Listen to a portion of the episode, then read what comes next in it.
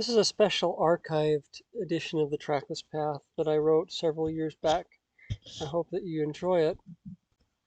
It explores the revelation that, rise, that rises out of our silent and solitary places. Silence is seen by most as a means to an end. It is utilized as a tool that is to be employed in attaining what we imagine as being the good life. And at that, it is one of any number of tools that may be pulled out at will and utilized to any number of ends.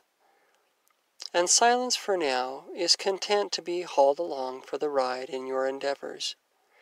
It rejoices when it can soothe your nerves at the end of a long day or prepare you for that presentation whereby you hope to gain the promotion. But if it is not your constant companion, if it serves you and you do not serve it, then it is likely that there is another spirit, not so silent, who competes, who competes for the ruling of your consciousness. That not so silent spirit shakes and wrangles and chases on toward the great abyss. And the more you serve your own desires, the more need you have of that meditation hour, and the less relief it proffers. For the point of silence was never to remain silent.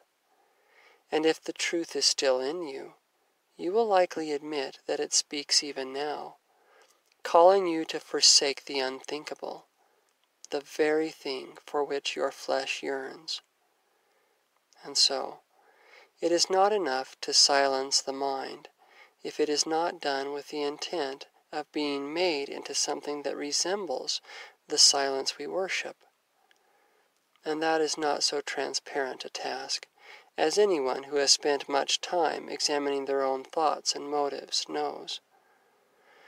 Only when we obey those promptings that arise by themselves out of stillness can we be made to see what presently to us is invisible. And in that there is hope and true grace. So don't give up on your meditations. Rather, go on.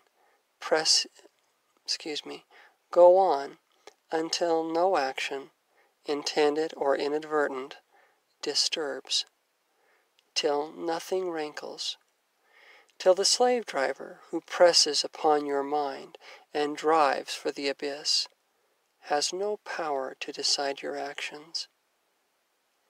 Then you will be a saint, and will enter into the holy city that is made without hands, whose builder and maker is God.